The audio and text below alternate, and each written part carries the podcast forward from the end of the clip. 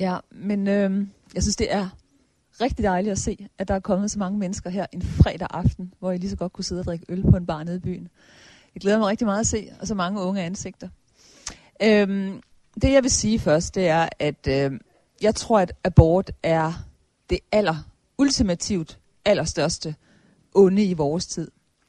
Øh, jeg mener, der er tale om en holocaust, en uset holocaust, som er måske en af verdenshistoriens største tragedier. Siden 1973 er der aborteret 60 millioner øh, børn bare i USA. I Danmark er det 750. Øhm, den, ikke den forrige pave, men den pave, der var før den forrige pave, Johannes Paul II, han brugte et begreb om vores kultur, hvor han kaldte det for dødens kultur. Øh, og det giver jeg ham meget ret i. Øh, I dag øh, slås vi jo også med spørgsmål omkring eutanasi. Altså, at man skal have lov til at tage sit eget liv, hvis man ikke længere synes, at ens liv er noget værd. Så både i forhold til fødsel og død, er vi nu ude i nogle, øh, synes jeg, øh, helt ekstraordinære spørgsmål, øh, hvor mange mennesker synes, at det er bedre at være død, end at være levende. Og at de faktisk også ønsker for deres, at de ikke ønsker livet for deres egne børn. Det er en syg kultur, at der mere og mere foretrækker døden frem for livet. Øhm, Johannes Paul II, han blev meget skuffet, øh, da man i Polen efter murens fald øh, fik en ny abortlovgivning, hvor polakker pressede på for at få lov til at, at få fri abort. Og der sagde han i den forbindelse, at en kultur, som slår sine egne børn ihjel, har ikke nogen fremtid. Og det synes jeg på en måde er rigtigt. Vi kan jo se nu, øh, hvor, meget, hvor meget det griber ind i det danske samfund. Vi mangler arbejdskraft, plus at fertiliteten er dalende. Dels fordi vi har lært, at det at få børn er et onde, øh, noget vi skal vente med, og mange har aborteret sunde, raske børn, som i dag kunne have været en del af det danske samfund. Øhm, og hele den her, der foregår utrolig meget manipulation omkring abortdebatten, øh, fordi folk er blevet hjernevasket til at tro, at, at øh, et foster ikke er et menneske. Men der er meget, der har ændret sig siden 1973, øh, og hvor videnskaben har fortalt os nu, at øh, man faktisk kan definere mennesket som et menneske fra undfangelsesøjeblikket. Og det er meget vigtigt, fordi at abort er ikke længere et religiøst spørgsmål. Øh, det har det aldrig nogensinde været, fordi man kan sige, før vi kunne måle det videnskabeligt, hvornår et menneske bliver et menneske, har naturen jo haft den samme gang, som, som den har nu, efter at vi kan se, at der foregår øh, øh, noget i biologien, som gør, at man kan definere et menneske fra starten af. Men det vidste man ikke i 1973, og her tænker jeg selvfølgelig på DNA. Øh, en mor øh, har ikke samme øh, DNA som sit barn. Ofte har de heller ikke samme blodtype. Øh, et foster kan også dø, uden moren dør. Så den der argumentation, vi kender med, at, øh, at kvinden har ret til at bestemme over egen krop, det er simpelthen ikke øh, videnskabeligt gyldigt længere. Øh, så det har sat abortdebatten i et helt nyt lys. Og jeg synes også, at når vi ved det i dag, øh, det er videnskabelige fakta, så rører det også i, øh, noget dybt i forhold til vores demokrati. Fordi hvis man kan definere øh, et menneske som en person allerede fra undfangelsesøjeblikket, så må der gælde nogle rettigheder øh, for den her person, hvis vi altså er alvorlige omkring vores demokrati. Så skal alle mennesker, alle personer i demokrati skal have lige ret til livet. Og hvis at retten til liv er fundamentalt krænket, så har vi ikke noget demokrati. Så er det hyggeleri, så passer det ikke. Så er vi, har vi faktisk et utroligt undertrykkende samfund, fordi de allersvageste borgere i vores samfund bliver undertrykt i helt uhørt omfang i forhold til resten af verdenshistorien. Men det er skjult, fordi vi, de er så små, at vi ikke kan se dem.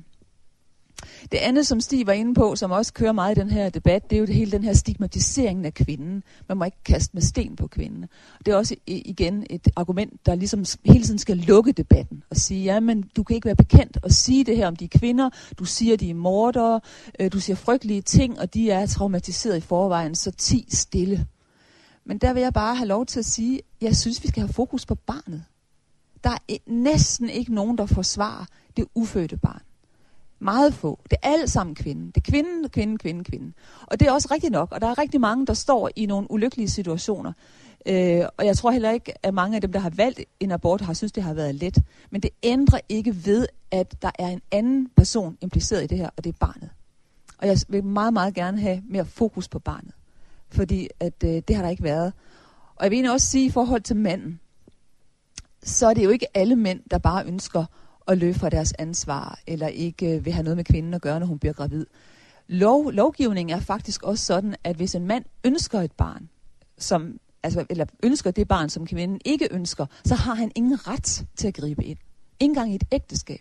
Kvinden kan bestemme fuldstændigt alene, at hun vil have en abort, selvom de er gift. Manden kan intet gøre. Jeg kender der flere eksempler på mænd, der gerne ville have haft et barn, øh, men kvinden har enrådet valgt, at hun vil have en abort. Det er jo heller ikke rigtigt, at hverken barnet eller manden har nogen som helst rettigheder, at det er kvinden alene. Det synes jeg er meget, meget problematisk. Øhm, kristendemokraterne vil ikke rigtig længere gå ind for et rent forbud.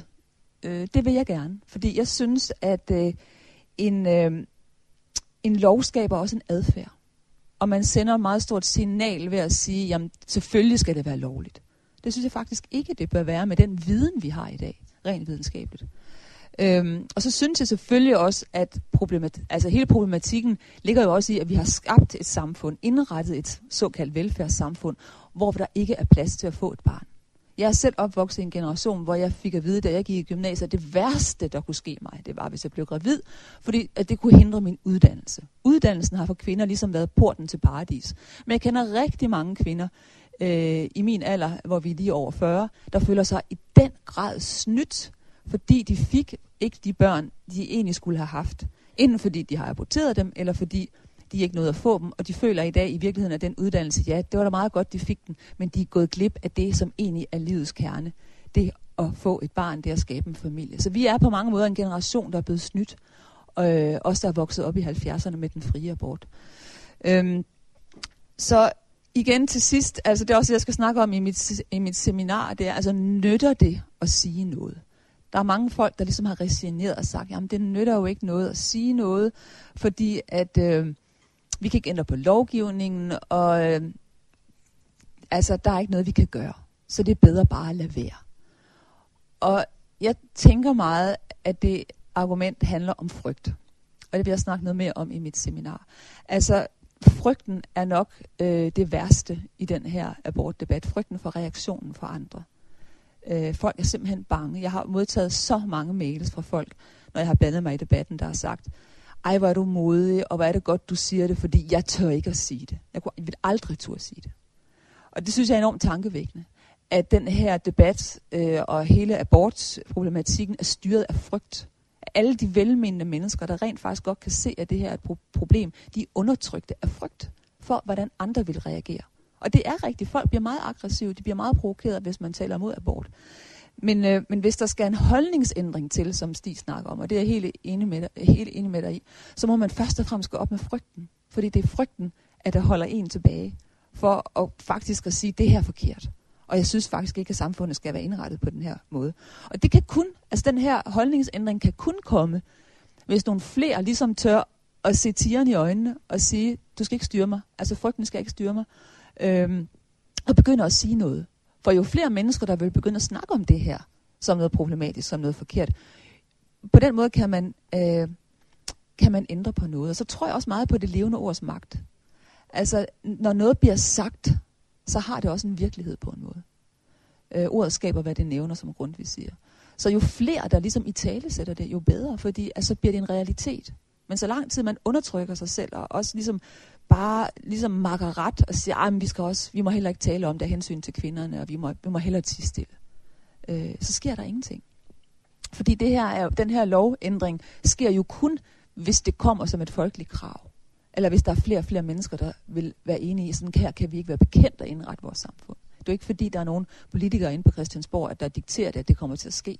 De gør det kun, hvis de kan se, at der er stemmer i det. Øh, så det handler om noget, noget græsrodsbevægelse. Og mit sidste, øh, jeg havde tænkt, men jeg vil introducere i aften, det er, at jeg tænker, hvis man ikke kan få loven ændret, så synes jeg, man skulle foreslå brugerbetaling. Og hvis det koster, lad os sige, 10-15.000 at få en abort, så kan jeg love jer med, at aborttallet vil rasle ned. Så vil folk nemlig begynde at tænke sig om, hvis der kommer brugerbetaling på det. Og det synes jeg faktisk er helt rimeligt. Hvorfor skal staten betale for abort og også fertilitet, fordi folk venter for længe med at få børn? Det kan ikke være statens øh, problem. Det hører til privatlivet.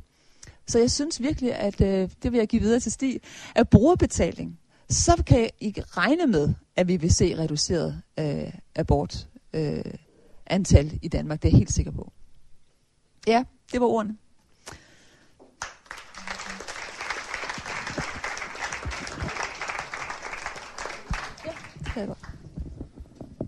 Og med det for vores to oplæg holder, så er det jeres tur til øh, at være lidt aktive. Hvis der er nogen, der har nogle spørgsmål, det gælder også øh, både Iben og Stig, så marker lige, og så kommer Martin ned til jer med en, øh, med en mikrofon. Når han lige har fået skruet færdig. Øhm,